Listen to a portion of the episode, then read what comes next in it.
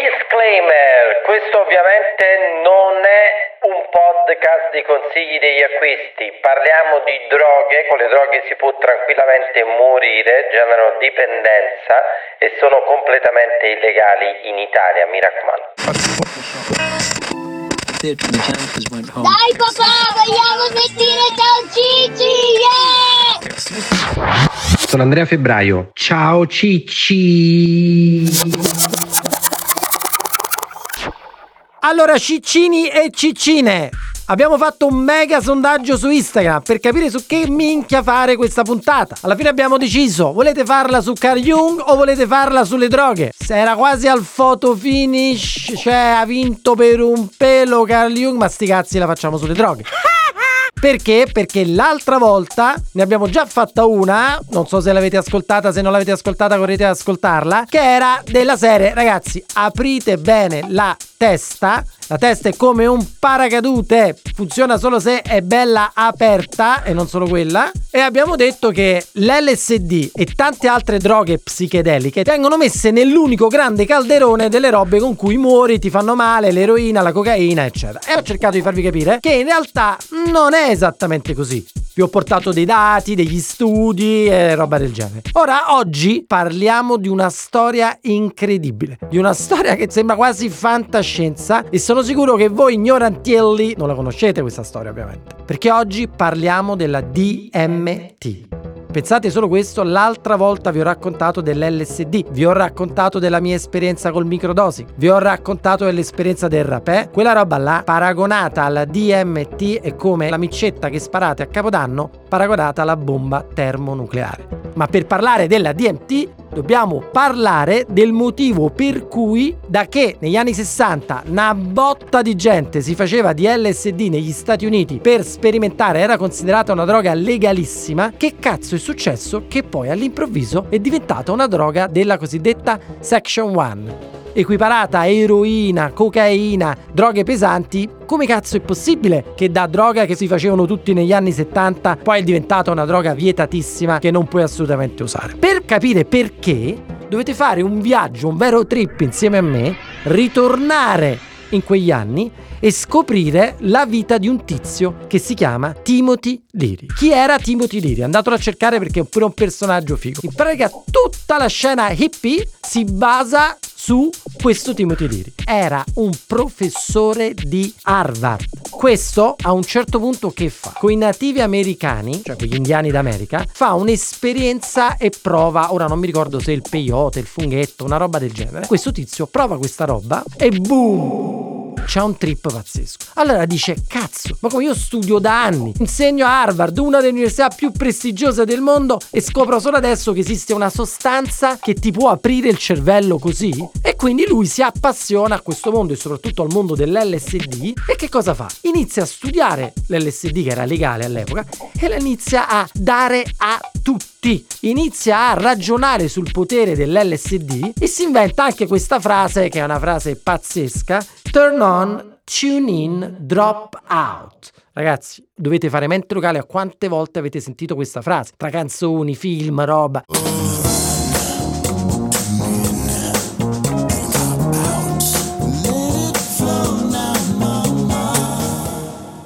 Professore di Harvard, dice a sti ragazzi: Ragazzi, ma che cazzo studiate a fare? Scusate, io ho scoperto l'LSD. Fatevi di LSD e vi risparmiate pure questi soldi di Harvard. Io ovviamente sto scherzando, ma non sto esagerando, vi giuro, quello veramente ha fatto così. È ovvio che lui ha detto delle cose intelligentissime, è stato un precursore, ma ha detto pure una marea di stronzate. Che è successo? Dillo oggi, dillo domani. Lui era anche un professore di Harvard. In quegli anni si stima che 2-3 milioni di americani si facevano di LSD, ma non l'LSD, il microdosing come vi ho spiegato io, ma che questi si facevano proprio heroic dose, cioè si sfondavano a livelli pesanti. Quindi che succede? Che Nixon, presidente Nixon, che all'epoca era presidente americano, dice no ragazzi, questo è il nemico pubblico numero uno, sta plagiando tutti i nostri giovani, sta dicendo che l'LSD fa addirittura bene anche in dosi massicce, eccetera, eccetera.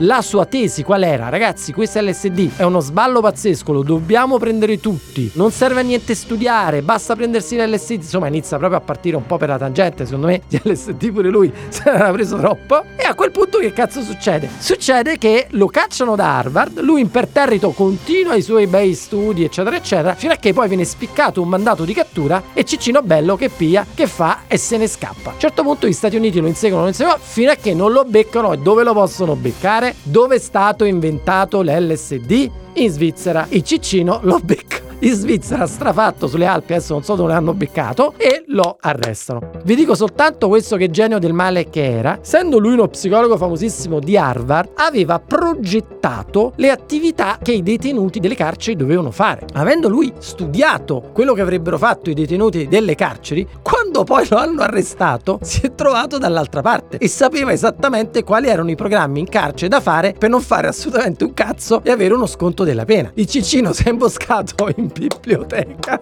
e ha risolto così e infatti dopo pochi anni è uscito. Ovviamente il governo americano gli ha detto bello mio ti facciamo uscire ma se t'azzardi a parlare un'altra volta di LSD e tutte ste menate è la fine, ti friggiamo proprio sulla sedia elettrica. È uscito e si è messo a parlare di tutti gli altri cazzi, parla del mondo dei cyberpunk, del mondo della fantascienza, insomma non tocca più l'argomento. Vi sto dicendo questo per farvi capire, come vi ho detto nell'altra puntata, che voi dovete aprire il vostro cervello e capire che alcune cose che voi date per assodate non sono esattamente così. L'altra volta con i dati del professor David Nutt vi ho spiegato che nella classifica delle droghe più letali, le droghe psichedeliche sono agli ultimi posti della pericolosità.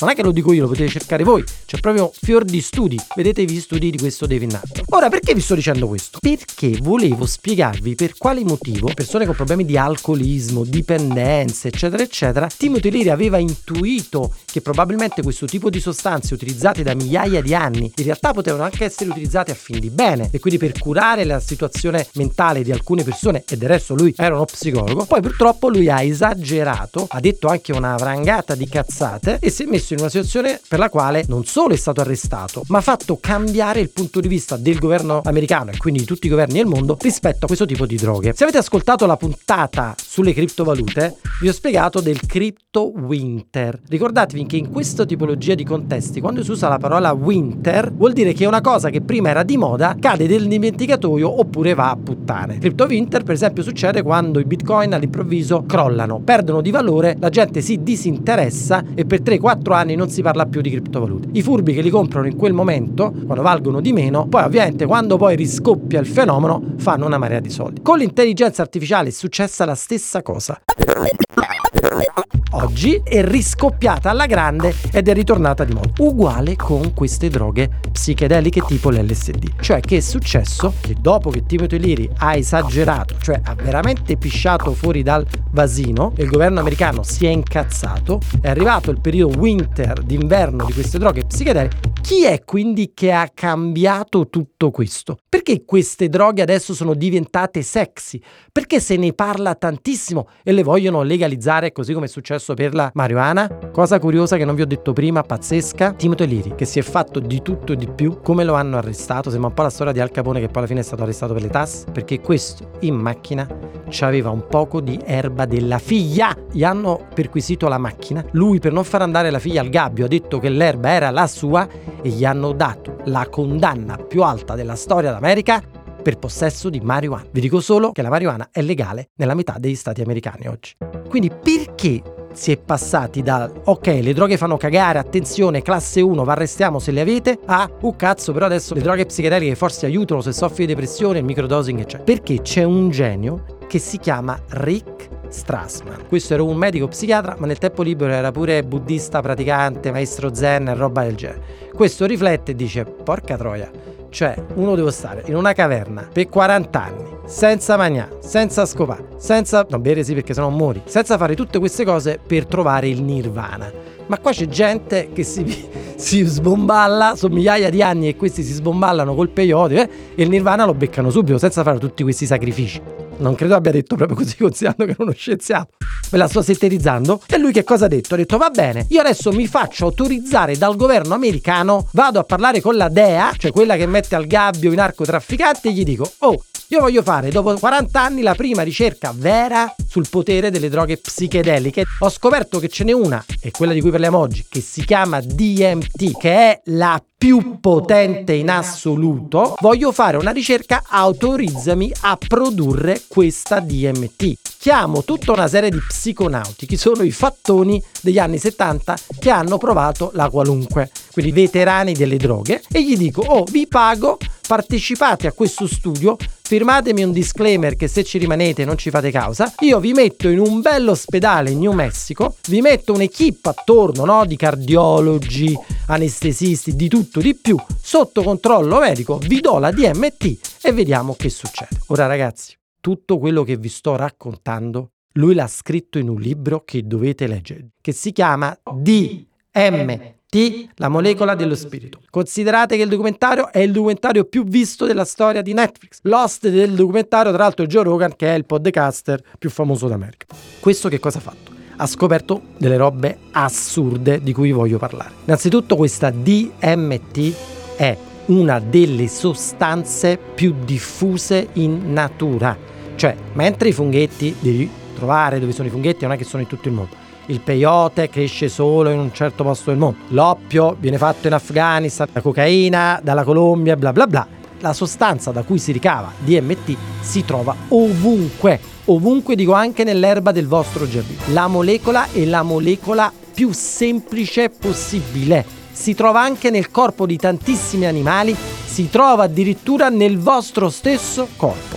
Questa sostanza, la DMT, la puoi assumere fumando Normalmente quando assumi per esempio l'LSD o i funghetti, li assumi mangiando e ci mette del tempo giusto a farvi sballare. Normalmente ci mette 2-3 ore, li dovete proprio digerire. La DMT si assume fumando. Fai due botte della sigaretta alla DMT e in pochissimi secondi, boom, sei catapultato in una realtà parallela.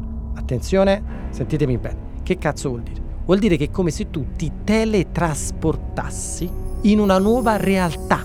E la cosa assurda è che questa realtà che queste persone vedono è simile più o meno per tutti. Cioè quando loro fanno questa esperienza si trovano in un altro mondo, ma la cosa assurda è che quest'altro mondo è più o meno simile, tutti più o meno vedono la stessa cosa. C'è un mondo fatto di frattali, forme geometriche. E fosse solo questo. Mentre tu stai là dentro, ok? Ti si avvicinano delle, come le vogliamo chiamare, entità. A quanto pare queste entità ti vogliono dare un messaggio, ti vogliono dire qualcosa. Ma tu non lo riesci a capire perché stai troppo fatto per capirli, capisci? Quindi che succede? Che tu ti sforzi di capirli e non c'è verso, è come se questi parlassero un'altra lingua.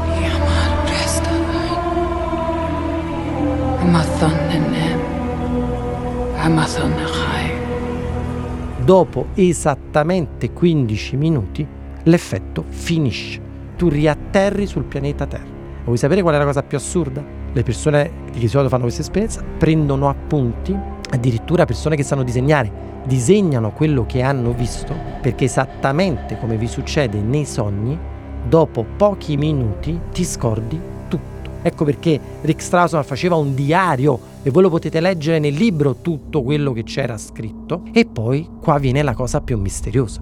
Questo Rick Strausman dice: Ma scusate ragazzi, ma io sono uno scienziato, io campo di questo. Vi sto dicendo che è impossibile morire di overdose di DMT.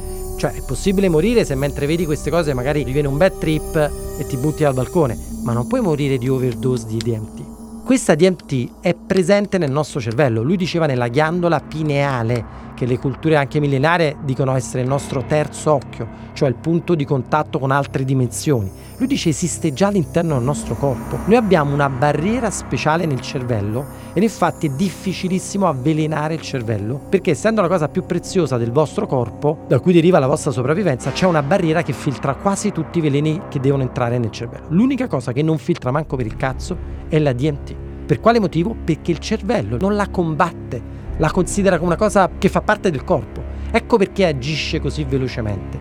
E il motivo per cui l'effetto dura solo 15 minuti è perché rapidamente la smobilizza e la considera qualcosa di buono che deve essere distribuita in tutto il corpo. Pensate che grazie agli studi di Rick Strassman è stato lui che ha riaperto il vaso di Pandora e il motivo per cui adesso MDMA, ketamina, estasi, LSD, psilobicina vengono adesso, c'è tantissima ricerca e le vogliono sdoganare e rendere legali per curare le persone che hanno dipendenza, depressione, alcolismo e via dicendo, è grazie a lui. Ora dovete sapere che la DMT, nonostante sia facilissimo produrla, non viene venduta. Chi la vuole comprare la compra nel deep web, non ci sono proprio pusher di DMT, perché non è un qualcosa su cui i narcotrafficanti possono creare un ecosistema e un'economia. E allora come puoi fare ad assumerla? In alcune nazioni, per esempio in Perù, nella zona dell'Amazzonia dove sono stato io, è legale, e anche negli Stati Uniti, prendere la DMT sotto forma di una cosa che si fa da migliaia di anni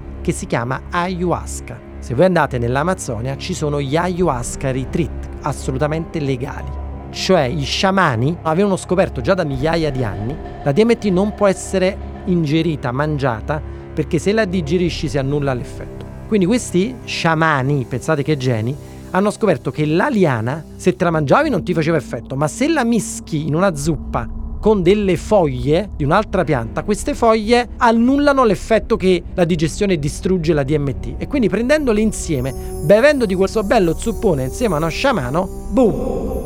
A differenza della DMT fumata o quella iniettata in vena che faceva Rick Strausman, quella mangiata ha un effetto molto più lento. Ciccino vostro, che sarei io, ho fatto un'esperienza ayahuasca e l'ho fatta perché credo molto in questa esperienza che si fa con i nativi americani in realtà che si chiama Vision Quest. Tu, in alcune fasi della tua vita, puoi accedere a delle conoscenze superiori richiamando l'archetipo, quello che loro dicono il tuo animale guida. Sembra un po' una cosa alla Harry Potter, ma è così. Cioè tu, guidato da uno sciamano, nella foresta, nella giungla, puoi fare un'esperienza sciamanica con l'ayahuasca e richiamare il tuo spirito guida. Io l'ho fatto.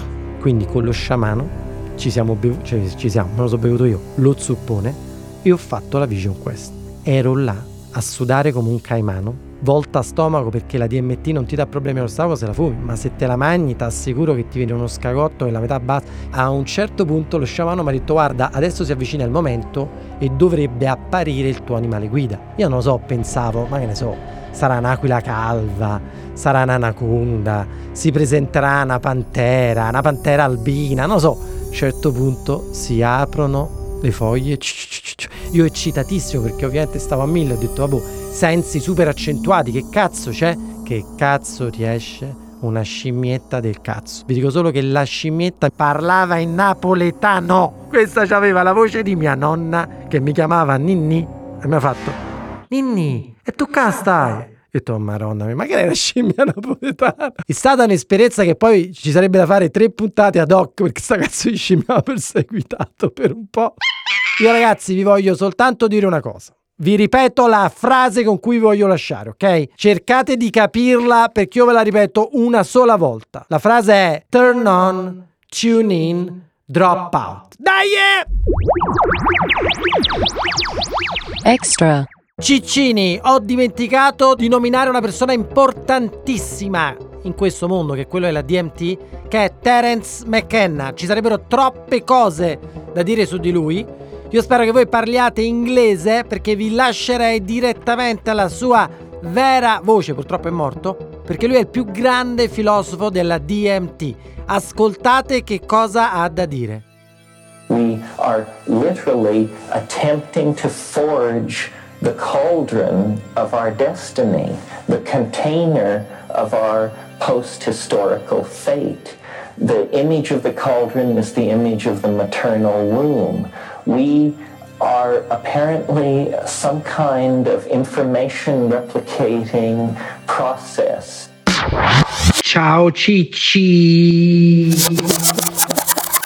Allora ragazzi, come l'altra volta, piccolo concorsino. Il primo o la prima che mi dice che cosa mi ha detto la scimmietta mentre facevo l'esperienza ayahuasca vince un premio della Madonna. L'altra volta siete stati velocissimi, vediamo chi è così veloce anche stavolta. Disclaimer, questo ovviamente podcast di consigli degli acquisti. Parliamo di droghe, con le droghe si può tranquillamente morire, generano dipendenza e sono completamente illegali in Italia, mi raccomando.